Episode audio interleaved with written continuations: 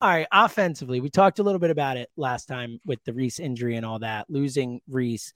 We talked about how they're going to fill it in in terms of Hall and all that. But but stepping back, you've had a few days to think about how how big a hit offensively do you think there's going to be? Like Trea Turner coming in, you think should make up for some offensive deficiencies that you you know his replacement a lot. But like how how serious a loss is Hoskins offensively now that you've had a few days to kind of let it percolate?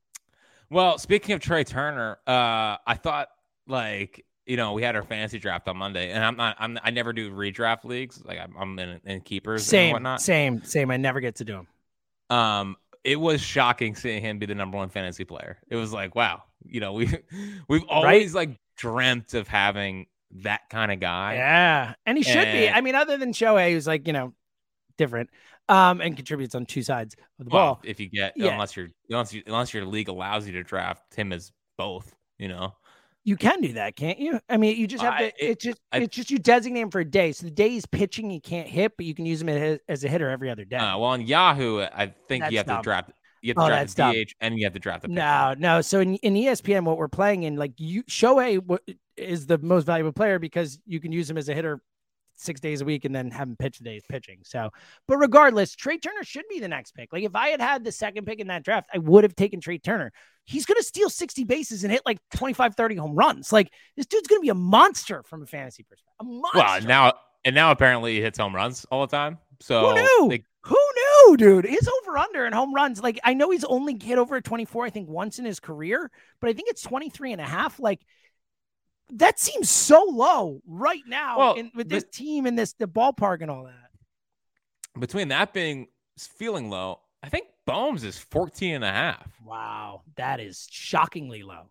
That is like come on, shocking. Come on, Vegas. Grow yeah. up a little bit. Um, I mean, you know, you know, Vegas always losing money. That's um, true. They don't know what they're doing out there. That's what everyone always says. Although, I mean, man, they, they, they completely missed the, the, the, the Eagles thing last year, but whatever. Um, but, but to be fair, when that happened, like everyone, it was like bet on the Eagles, bet on the Eagles, bet on the Eagles over under went up like a whole win or whatever. Well, of course it did. I know um, they blew it, but at, at least the market caught it up. Yeah. Um. So it's definitely going to be, it's definitely going to be a big deal. Obviously, I mean, it, Rhys is, but like, I just maybe maybe I need to see it play out first, and maybe I need to see these guys play. But I haven't really, it, it hasn't like sunk in how I feel about the team. Um. Like I think I've never been a huge Darick Hall guy, but I think he's going to be pretty good at it, and I just I like his. Like the power's always been there for him, but I like how he's hitting this this this spring training. Like I like that he's taking, you know, singles up the middle. You know, I like that he's had some hits off of lefties. It's not I'm not seeing as much swing and miss as I'd seen in in the last couple of years. So um, you know, I just I, I think he can do at least a a competent job. And I just I continue to believe that that Bohm's having this big kind of breakout type. He's arrived kind of year. So um, you know, I, I I just I don't. It hasn't really, it hasn't affected me that much, you know. Like I just, it stinks for Rhys. I feel bad for Rhys, but I think they're gonna be fine. And and I think that it, I think some people are gonna step up. I mean, they, they did last year. They went thirty-two and twenty without Bryce, um, and then hopefully Rhys can can pull a Schwarber and be ready to go for the N L C S and, and World Series, and and you know win it for uh, you know bring it home for Rhys would be great. Um, but it just hasn't changed anything. And and I think I think first base defense is gonna I think Hall's a better defensive first baseman, so I think that'll help. Um, I, I know people freak out about like I just the idea of Castellanos playing first base just it keeps me oh, up at night. Cassian. It's a terrible idea.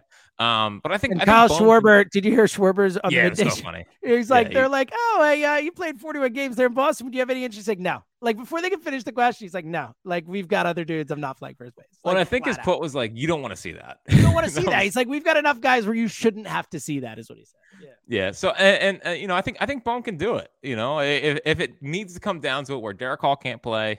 Whatever, like I think Bohm could do it, and I, I, I know people have have have concerns defensively, but like I, I watched him all spring, and I don't even I don't even get that worried about Bohm's defense. Me too, anymore. Man. Like it's not it's not something where it's gonna I think hamper them. Like it's he's never gonna be Arenado, but I, he's just he's made so many more like simple routine plays that like I just think he's gonna be okay at first well, base if they put that, him there. Yeah, to that point that just the amount that he improved last year at third base from the the I hate this place bleeping place moment to the playoffs and how we felt about him. Like that, like he's going to put in the work. Bobby Dickerson is phenomenal at this job, at teaching these guys how to do this stuff. Like, I, I don't think like it's, I know he's played his whole life, so that's part of it, but it's, it's harder to play third base than first base. Like, I think that ultimately, if given a chance and given time, he'll be able to figure this out. I agree with you, but I don't think he could just step over there right now with so little reps in it and not have issues. Footwork, yeah, but, footwork, but it's, covering, but it's, knowing where to be, all that stuff. It's good. It's good. There will be moments, is the point. But I, think, ha- I know, but he has played there before. It's like people act like he's never, st- he's never sure. played first base. He's he's, ne- he's the, never played it with any sort of consistent, you know. But I know your point. He has, he has honest to God, played like first my, base in games before. My bigger minor, concern or, with Bohm playing first, my, my bigger concern with Bohm playing first base is actually the power. Like, if you, if I'm ranking the things that I'm worried yeah, the most about, no, that's a like, good point. I I I need twenty-five plus home runs for my first baseman if I'm going to feel comfortable with it. Unless you want to, you know, be a, like a a three hundred hitting level for uh first baseman. Yeah, unless so, you're a three hundred hitter who's one of the best defensive first basemen in baseball. Correct. Like, then you can do that. Sure. Correct. And we know he's not going to be that. So I, right. I, I, for him to play first base for me long-term, potentially, the power has to develop. Um, the other aspect here is J T. Yep. You know, and, and what that would require is, is more Garrett Stubbs, who I love dearly. Um, don't think he needs to play three times a week. I mean, Edmundo, look, you, when it comes down to it, you'd rather have Edmundo Sosa in the lineup than Garrett Stubbs is the yeah. point. If you're taking a one so, for one in those situations, you just rather have Edmundo Sosa in the lineup. And, you know, and again, with Edmundo, you would have a gold elite third baseman. Exactly. You're you're upping the third base defense in a in a big way. Exactly. But and and look, you're and as much as I like Stubbsy, you are degrading the catcher defense as well when you go from Romito to, to Stubbs as well. But the other part about Edmundo is that if he plays first base, you're getting Gold Glove Clabber first base. If you want to keep, that's why I suggested that last time. Where that's certainly an option for me, you know. So so um yeah, it, it, it's. It's something that it stinks, but they, they'll have to overcome it. Like, I, I just, I can't sit here and be totally freaking out because Rhys got hurt when I saw the Braves in the World Series with Acuna out. And Acuna's yep. a, a top five player in, in the game. So yep. um, it stinks. I feel bad. We got to move on. Yeah. Well, especially like to your point, like in terms of just approximate. And again, there's a lot more that goes into, you know, a team and all that type of stuff. But if we're just talking, and a lot of people will just break baseball down to the component stats, to like wins, above replacement, this, that, whatever it is, like, like to essentially, if we're talking about getting a, a passable to bad first baseman replacement, which is what Rhys is, if we're talking about just replacing Rhys, we're talking about thirty homers and a, you know, three forty. I mean, hopefully better, but last year, three thirty, three forty, three fifty O B P. Like, yeah, you could absolutely do that with a combination of Darick Hall and Alec Bohm. Like, pretty easily, I think. So, uh, you know, I, not easily, but I, it's certainly doable. So I think just from a stats perspective, I'm with you. I do think, you know, the leadership, the, you know, they called him captain, all that. I, I do think that's, that was more yep. of my concern when it happened. I do love, and shout out to Alex Coffey, who we've talked about many times in the pod. I think, you know, doing a phenomenal job on the beat and always finding interesting kind of offbeat type stuff. But um, she had this quote from uh, in her story, Uh, where Darick Hall, right after it happened, you know, the day after, whatever, saw Hoskins at his locker and went up and gave him a hug. And he said, "I'm sorry, man, this is really rough." And Hoskins replied with, "Actually, I'm happy for you." And it was this whole thing about he's happy for Hall to get the chance. And like, that's where I, I get calmed down again. And I worry about the, the, the losing Hoskins from that perspective. But I'm like, A, to your point, he's still there. And then on top of that, like, man, th- there's vibes still here. Like, I do think that if I have to say, all right, is this going to be something that that hurts the team from a vibes perspective or brings them together and motivates them? I would absolutely bet on brings them together and motivates them. And I think that that, that part of this is where I'm getting hope from. Yeah. I, and I think that's a massive part of this. Like, I don't. So when Schwarber tore his A C L, he did not go on road trips with them, but he was at every home game.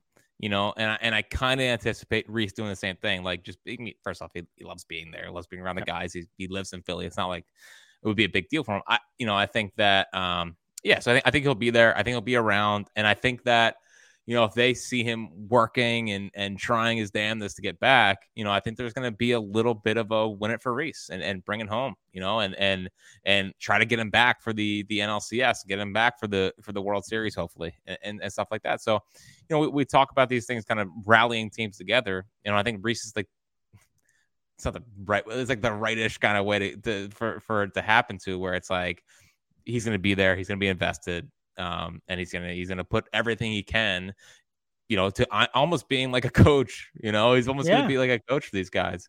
Um, and I, I, th- I just think his presence around the team is going to, is going to really, really help. So yeah, I'm totally with you and um, love it. We'll see. Okay. Um, last thing, and then take bag, and I want to make predictions at the end and all that, but um, your guy, man, Yunior Marte on the team. How excited were you when that comes down and you see up, oh, my dude, I said he was going to make it. I've been on this corner. I've been stumping for him all, all pre- like spring training long. Yunior Marte on the team. Very excited. Very excited. And I just, you know, they've been so good at finding these like under the radar kind of guys that can, like that's, that's the thing that, that sunk Klentak and McPhail's. Like, yep. They couldn't totally find did. anyone that was totally. like, it was like, it was like, oh, for a million. It was unbelievable. Yeah. Like, it was like, how could you not even just Mike hit on a Morin? guy by mistake? Mike Morin. I mean, I mean, Blake Parker, you mentioned before. I mean, so many of these, I mean, Ramon Rosso and all these younger guys that just couldn't come up and help and couldn't, you know, it is, it is night and day with that stuff. Well, and, and they're and they're they're taking from the right teams too. Like Yunior Marte is a is a Giants product. Yep. Well, actually started with the Royals, but he got developed by the Giants. Um, and he always used to talk, Gi- why are you getting Angels guys? Why are you getting Tigers guys? Like, go get smart Dude. teams. Yes.